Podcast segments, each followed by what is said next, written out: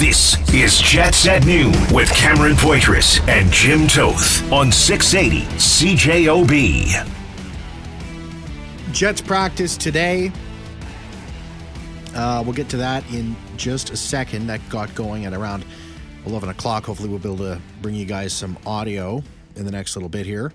Um, Jets, of course, today holding in support of the True North Youth Foundation, the Winnipeg Jets Gala tonight. Uh, Teppo Numminen, Teemu Selanne, uh, going to be a part of a hot stove there with Sara Orlesky, and then that's all going to lead up to them on the 17th, this coming Thursday against the Anaheim Ducks, getting inducted into the Winnipeg Jets Hall of Fame.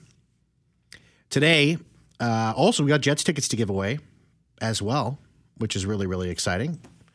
I'll let you know when you can call in to win those. Uh, but first, uh, and this is uh, the information we're getting from from Kelly Moore at practice today. Uh, Winnipeg Jets line rushes, uh, Jim. Uh, no Appleton or no DeMelo. I, I, I don't think that Appleton not being at practice today is, is a surprise, uh, but DeMelo kind of um, uh, surprised me today.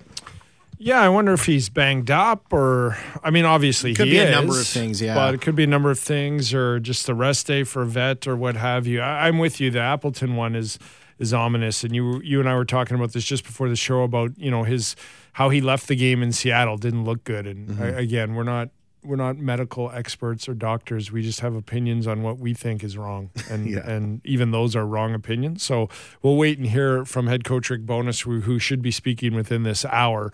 But um, that's not a good sign. But it, it didn't look good or, or sound good either when described by Paul and Jamie during the broadcast. Uh, no, it didn't. It didn't. Um, and so it's kind of it's, it's kind of we're now in a in a in a situation here uh, where we're kind of looking to uh, wait and see, and it kind of leads to this question. Of course, Nick Ehlers was not out there, uh, which is still consistent with what Rick Bowness said yesterday um, or, or earlier last week, um, I should say, in terms of uh, yeah, I mean w- he was going to expect him to skate on either Tuesday or Wednesday. Of course, it's Tuesday today. Uh, we'll wait and see what happens with Wednesday, but it, it kind of leads to questions down that right side. We're going to wait and hear what we hear about, but Mason Appleton. But if, if Ehlers and Appleton are out on that right side, it leaves a big hole. Yeah, it does on that right side. And we were talking a little bit about the D too. And I know you're going to bring this up, and and um, it's a valid point. Like, do they go do something here? And we talked about this. It's the first 20, 25 games of the season. They have some depth on D, and then, do they go make a move? Who is out there? We Yeah. we understand, like from the insiders on both networks, and uh, are discussing. I mean, we know that Ottawa is looking for a defenseman with Thomas Chabot's injury and, and some other things. Um, a lot of talk around the fact that once again, with Ottawa looking um, for some pieces right now, that so many contracts include no trades to Canadian markets, all Canadian markets, not just Winnipeg or Ottawa. But I, I don't know, Cam. Like it's it's so early in the season. I'm not opposed to even prior to injuries if they can make this team better, dealing from some of the depth on D. But Yeah. let's just play devil's advocate and say Demelo can't go, Logan Stanley's out. All of a sudden, that deep Jets defensive core isn't so deep anymore. Yeah, and that's you know, and this is this is such like a Winnipeg Jets thing, and I and I and, I, and I've heard. Um, I, I've heard them talk about this. I've heard Kevin Cheveldayoff talk about this. I mean, uh, you know, Craig Heisinger has always spoken about this about how how many defensemen you, you're always going to see the Winnipeg Jets if they are under the impression that they're going to be making a, a, a push to make the playoffs, or they're they're very likely going to be in the playoffs. They're going to pick up a couple guys on defense at, uh, at the depth position there, uh, because th- there's an idea, and I and I 100 percent believe this that especially when you get into a playoff run or or the chance to make the playoff, you're going to need about eight or nine defensemen. You know, you're going to have to have guys that are going to be in there and can play. And this is sort of where this situation kind of comes to a head here. All of a sudden, this depth at the Winnipeg Jets, and this is why I believe they were so hesitant, because I think you'd see a lot of other teams, they'd see, okay, we got depth here, bang, we're going to make a deal, and we're going to clear that up, and we're going to bring in a, another piece that we want. The Winnipeg Jets kind of said, okay, let's wait and see what happens. The team is doing pretty well so far, 9 4 and 1. And at some point in the year, we're going to need depth on the blue line, and that that's we're 12 games into the season, and that's where we are right now, Jim. Already. Well, and so for me, I agree wholeheartedly with you, but it's two different times of the year. Like, Yeah. if it's January, February, I'm all for augmenting a lineup and going and get stuff. Um, yeah. The thing about going into the playoffs is there's the trade deadline, and so everybody, we all know this. Every team tries to load up with defensemen, um, and then there's this idea that you know. I don't mind the first 20 games of the, the year. The Jets are 14 games into the season, just yeah, to correct myself there. Yeah. Yeah. So 14 games in. I don't mind 20, 25 games into the season trying to augment your lineup. I, I don't know, unless it's clearly going to make you better. I don't know about doing it due to injury at this point of yeah. the year. Like I, I I'm all for hey, we've got eight healthy defensemen. This forward really, really solidifies us nicely. I'll, I'll do that deal.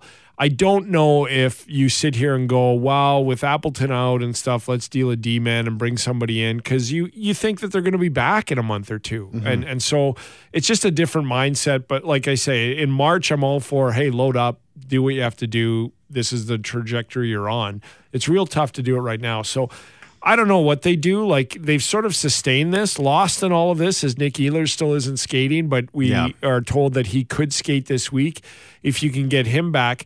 Is this kind of injuries with DeMelo and Appleton the kind of thing that you know with Ehlers coming back maybe in a week if we could just get through three or four games and then we'll we'll add a piece yeah. while while waiting another six games for the other guys to come back?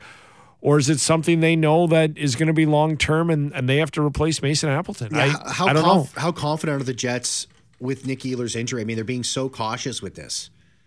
I mean, how how confident are they that he's going to come back? And, and I'm assuming that's why they're being so cautious is they want to make sure that it's not just 100%. It's it's exactly where it needs to be. It's back to 100% health here. Well, I would I would definitely you know, give him all the time he needs. As you said, we're at game 14. But yeah. the other side of this, Cam, is, you know, it was initially day to day, and I didn't buy that. Mm-hmm. Um, and then now that we've heard that it's taken longer than just the week to week, is Rick Bowness saying it's healing, it's getting better. It's just not healing as fast as we thought it would. When I hear that, I think of the risk of potential more injury. I think of even if it's 100%, the fact that it took so long to, to heal if it gets damaged again, maybe two months from now, it could be more long term. Yeah. So, I but look, I think the minute he's 100% healthy, he'll be back. And mm-hmm. it's not the playoff time. It's not, you know, they're 9 4 and 1.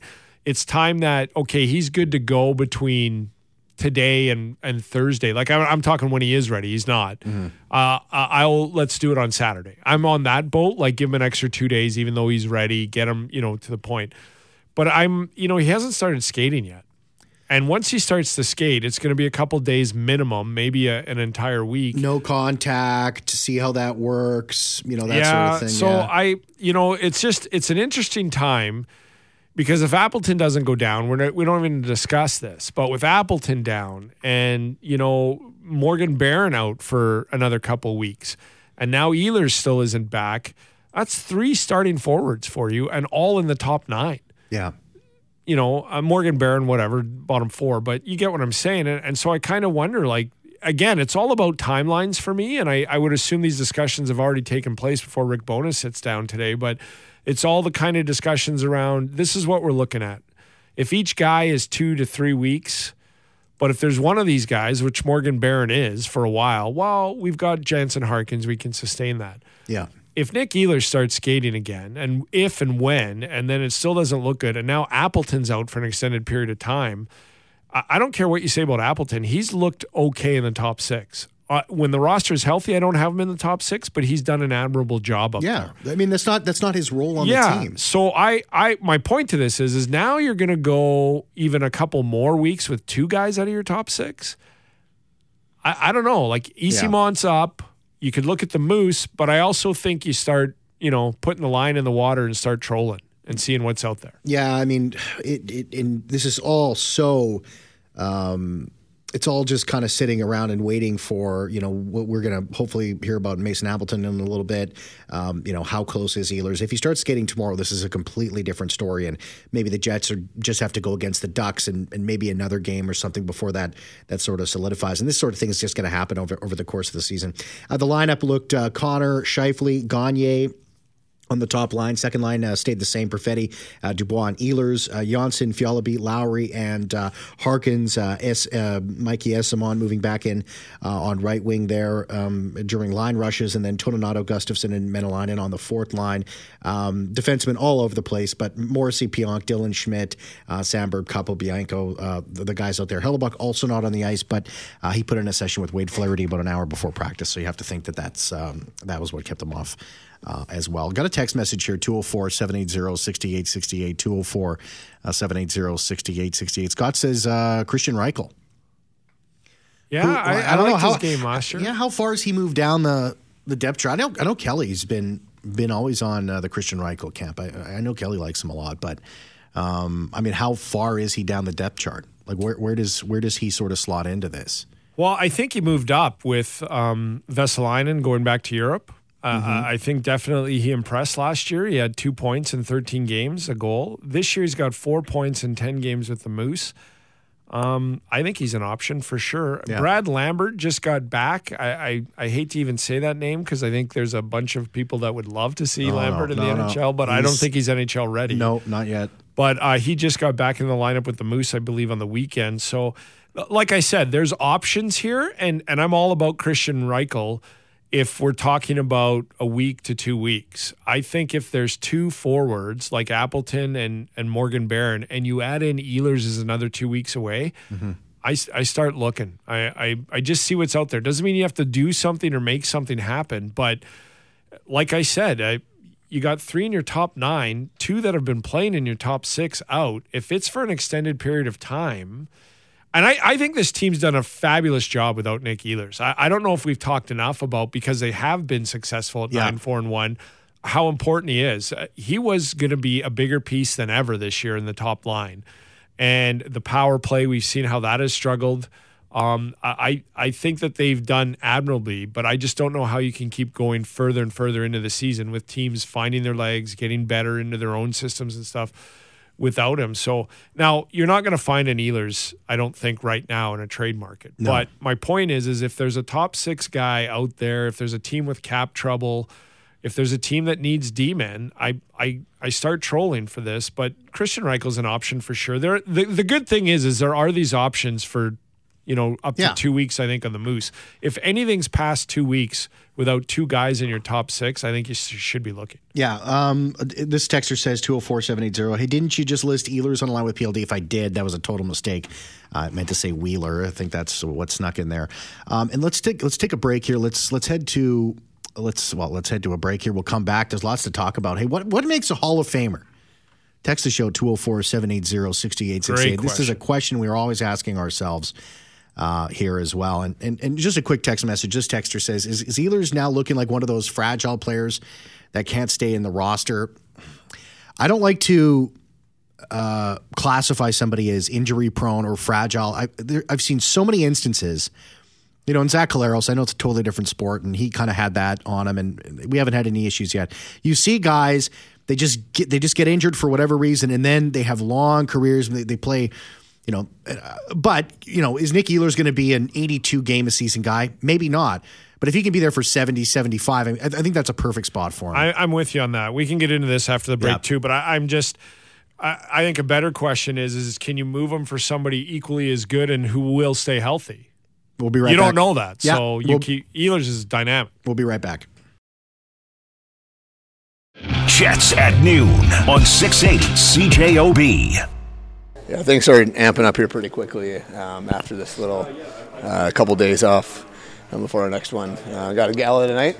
You know, make sure you're cleaned up for that and ready to rock. Uh, should be an exciting time. And uh, you know, I think the next two days is just about.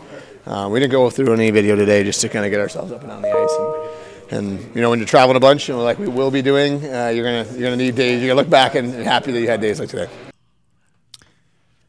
Yeah, Nate Schmidt there, uh, making a great point here. This is something I was looking at yesterday, but I I totally forgot uh, heading into today, Jim, about how uh, crazy the Winnipeg Jets schedule is going to turn as we head in towards Christmas. Uh, they're going to be playing 20 games in 33 days. Um, they won't have two days off in a row uh, until uh, Christmas Eve coming up here as well. Um, and, and over that time, that's going to involve uh, one, two, three, uh, three, three back to backs uh, sandwiched in there uh, in the month of December, heading into uh, Christmas Eve there. Yeah, and you know, especially this week, it starts on yeah. Thursday with the Anaheim game where they're playing every second day. Yeah, and there's travel in there. So home at Anaheim, and then Pittsburgh on Saturday, and then uh, Carolina on Monday. Then they hit the road. Minnesota day off, Dallas day off, Chicago day off, back home Colorado. I, I often think that that's you know when you're playing over 10 days in a row with a game every second day and travel involved that's just as difficult as a back-to-back quite often so yeah but it is what it is and that's why it's very important that they've sort of made some hay where there was hay to be made mm-hmm. is that no. an actual saying I think it is. I think there's when there's hay to get got. You got to got get in the hay. Uh, you know, everyone's going to get got, but I got to get mine before I get got, though, which is one of the greatest ever get it. Uh, Make the hay. ever. Marshawn Lynch, just an absolute wordsmith, one of the greatest uh, quotes of all time. Every Manitoba farmer right now is going, get this city slicker off the air. Uh, you got to get hay know when I'm the saying. sunshine makes yeah. hay. You know what I mean? When but, the sun's up, you get out of the kitchen. But I mean, that's I mean that's that's as important as this this you know, nine, four, and one start to the year has been. I mean, first in the Central right now because things are just going to get tougher uh, down the stretch, and it's going to be a real tough schedule for the Winnipeg Jets. Um, but this is this is an NHL schedule. This is what they got to deal with. They've had.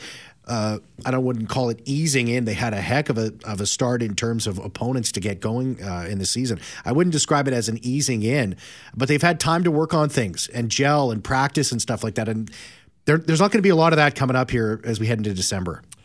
No, and I think it's going to be a long run for Connor Hellebuyck here. Yeah. I, I think that he's going to get the Anaheim game on Thursday. I think he's going to get Pittsburgh Saturday. I think he's going to get Carolina on Monday. I think he's going to get the Minnesota and Dallas game on Wednesday, Friday. And then I think Dave Rittich maybe gets the Blackhawks on the 27th.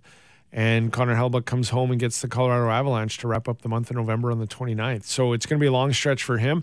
And I like what Nate Schmidt had to say there. There will come a time where, and this is the mental part of yeah. the, the, the balancing of a schedule, is you have to make the most of this time. And and by make the most of it, like you said, there's a gala, we get cleaned up for this. It's not about like it's spend the time with your family now or – if you enjoy fishing on the ice, there's no ice. I don't think on on many lakes right now. There might be so, some, but you put you shouldn't be on it. But my yeah, yeah, don't get off. But my point is, do what you need to do to relax, like to rest. Because if you don't, and you run around doing a bunch of stuff this these two or three days, then when the next two and a half weeks unravels, then you're just running around doing playing hockey games as well. So it's just part of the grind. I think they'll balance it out. I, I thought they did it very well through the first part of the schedule. They've mm-hmm. got to use this downtime to practice, get healthy, and then get back at it right here, as you said, because it is going to be a drive into Christmas Eve, and and there's not a lot of rest. There's another back to back coming up in the second week of December, and there's another one right before Christmas to go into that break on the 22nd and 23rd. There's some home games there take advantage of this next two days to be make sure you get through the next two weeks and then get into December. Yeah, and four road trips in there too. So there's it's going to be back a couple games, back a couple games, and all and all that sort of thing. Uh, so yeah, it's going to be tough, and we're going to see what the Winnipeg Jets are made up over that time period. Anyways, we ask uh, heading into the break, uh, what makes a Hall of Famer? And, th- and this is a question I I don't think that anyone has a real clear answer to. Eddie texts the show, and, and Eddie says, Eddie here, a Hall of Famer shows consistency over the years. And, and that's certainly one of the aspects into that. Is it, but it leads into this. Is it all about stats? Is it how they impacted the game on and off the ice? Is it about how well and how they performed in the playoffs? How many cups they got? How many gold medals did they pull in? Did they, or or or is it all just about the regular season and how they performed over that 82 game schedule? As well, is it is it your character? That sort of brings you into becoming a Hall of Famer. And, and, and I see the guys who are inducted, and we'll just take a look at the, at the players here and the, the NHL players, the Sedins, Henrik and Daniel, uh, Roberto Luongo and, and Daniel Alfredsson. Um, I, I, look at Roberto Luongo, I look at his stats, and I uh, particularly, um, you know, in, in, terms of his his play in the regular season, absolutely 100%. Second in games played, fourth in wins, um, seventh in, in all time save percentage. I mean, those are numbers that, you know, over 19 seasons, they're going to bring you into the Hall of Fame. Um, the Sedins, um, you know, certainly not slouches, um, over 1,300 games each, uh, both of them over uh, a thousand points. Um, you know, obviously not that great in the playoffs. That's been something that's dogged them forever. But, you know, I, I, in, in I, I, I wonder and I look at the Sedins and I and I look at their numbers and I say, I, are they Hall of Famers? Probably closer, yes to no. Obviously, a lot of people with a lot bigger hockey knowledge have definitely considered them to be Hall of Famers, you know, first ballot guys. But should they be first ballot? Should they have been first ballot Hall of Famers? I'm not so sure about that. Yeah, I'm with you on that. I, I look, do I think they're Hall of Fame players? Probably. Yeah. Uh, do I have a problem that they went? This is how I kind of do. I have a problem if you're in or not? Um, and so I don't have a problem with them going in. It, eh, to me, there's two stipulations here. It's if you play a thousand games and you and you have a thousand points. If you have a thousand points, I think you should be considered. If you've played a thousand games, I think you should be considered in what role you had. If you have both, which the Sedins do, I think you should be highly considered. And so they are, and they're in, and I don't have a problem with it. But if they didn't go in this year, I wouldn't be sitting here banging the drums. The Sedins had to go into the Hall of Fame. And that's kind of how I feel about them. There are players that have gone in that, and I, I'm, I can't think of one off the top of my head that I'm like, I don't think that's a, like the whole Paul Henderson debate. I, I, I get the goal, and I get yeah. that he scored several goals in that series for Canada, and not just the goal, but key ones. But he's not a Hall of Fame player to me like if that goal and that moment wants to go into the Hall of Fame, I'm fine with it. And mm-hmm. and I've met Paul Henderson several times. He's the most genuine, nicest person you could ever meet. But I don't think he had a Hall of Fame hockey career. Mm-hmm. And I'm I feel bad saying that, but I don't. The Sedins I do. So I go a thousand points, thousand games, and if you have both, then you should be highly considered. If you have one, then I look at your role. Um, so I don't have a problem with them, Luongo. I don't have a problem with anybody in this class yeah. whatsoever. What I have a problem with is like I'm looking at next year, and why isn't Alexander Mogilny in? That is one. He's got a thousand and thirty-two points. It makes in, no sense. It in nine hundred ninety no games, so he's ten games off a thousand, but he's more than a point a game player. He has a thousand and thirty-two points in nine hundred ninety games, and then I look at four hundred and seventy-three goals. He's twenty-eight goals away from five hundred. He scored a thousand points and he did it in under a thousand games. To me, I think that's Hall of Fame. And I look at this class. Like, are you telling me that the Sedins are that better of a hockey player than Alexander Mogilny was? I don't think so. Yeah. I, am sorry, and I'm not bashing the Sedins. I just explained I'm fine with them going in. I think they should have been Hall of Famers. I'm just wondering about first ballot. But Alexander Mogilny at this point, and I look at the class next year, Cam, and I'm just like, Mogilny should be fired in there first overall next year. Yeah. I mean, eh, like eh, the, the one that you definitely, I mean, Henrik Lundqvist is going to go in. Yeah, for sure. Yeah, 100%. And like, a first ballot no one. Without a doubt. Without a doubt. But, the, but like, that's where I kind of like, it, I don't, I didn't get that feeling from the Sedins. I didn't go like, yeah, 100% first balloters. I, I didn't get that feeling. That doesn't, you know, this is just one man's opinion, but I just didn't get that opinion. Uh, that that thought didn't pop into my head. Like, yeah, they definitely 100% should be in there. Over time, yeah, I absolutely do. But I mean, do we go? Are we getting into semantics here? Like Henrik Zetterberg's not in there yet. Yeah. Well, here's the the prime example for the Sedins and what you brought up about yeah. playoffs. Justin Williams is eligible next year. Justin Williams played 1,264 games. So once yeah. you get past a thousand again, I think you should be considered. He had 797 points, 320 goals. Now, is he a better all round hockey player than the Sedins? No way. But come playoff time, like Justin Williams, I'm sorry, even for his 1,264 career games, isn't going into the Hall of Fame if he goes in yeah. for longevity. Yeah. He's going in for being money in the playoffs. Mm-hmm. He has 102 points in 162 playoff games. He's scored how many game seven goals in series and game winners for Stanley Cups? He was there in the playoffs. So that's when I go, once you're at a thousand games, then I look at your role. And I'm not arguing for Justin Williams to be a Hall of Famer. I'm just saying to your point about the Sedins did phenomenal stuff, Hall of Fame games and numbers, yeah. but playoff time, blah, blah, blah, blah, blah. Yeah. Justin Williams, longevity for sure, solid NHL player for for that long. Not the points that would get you into the Hall of Fame, but then you look at his role. and role time, I think, you know, pushes them in. Mm-hmm. I'm going to throw two names at you here for next year. One of them's Dustin Byfuglien's eligible. I did see that.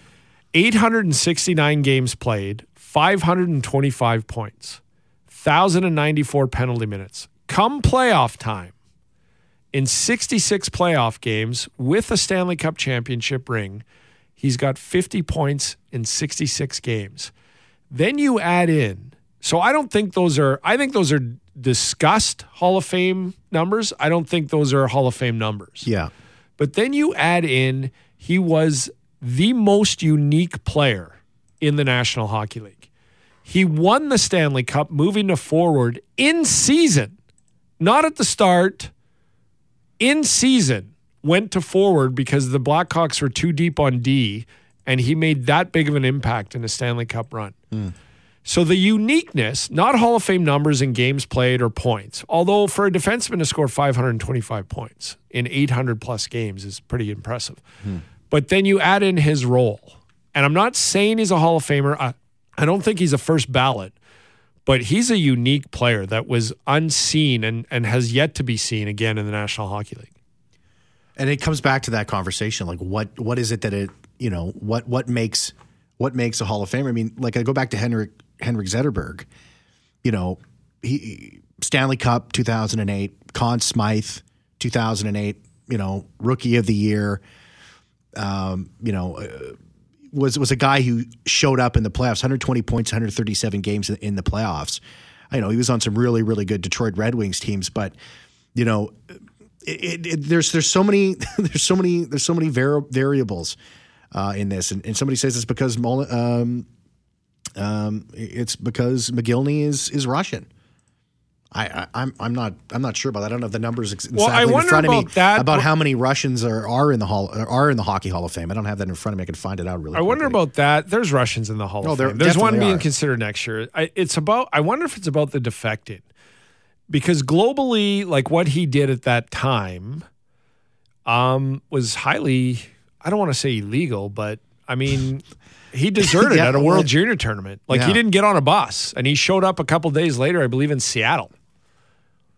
Uh, so I wonder globally if there's any political pressure on that that we're still not happy about how that happened. I, I don't know. Like I'm just throwing this out there, but I remember his story is quite controversial.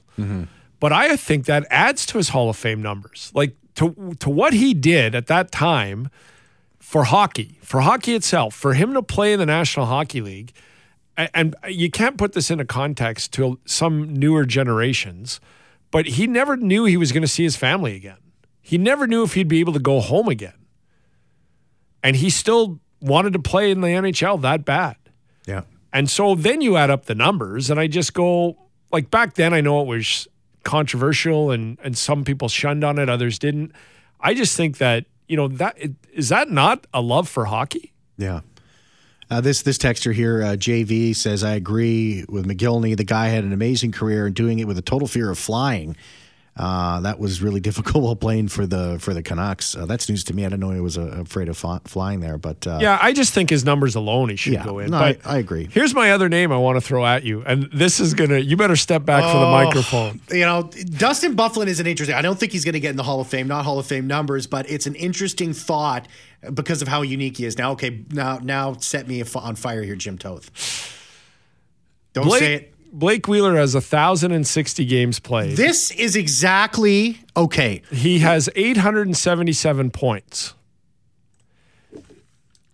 He's having a good year. It- he's, not g- done yet. He's not done yet. This year, he's got 10 points in 14 games. So let's just say he gets another 50 points this year. And that's lowballing it, but Yeah. 50 points in 82 games. He'll be into the 920 some.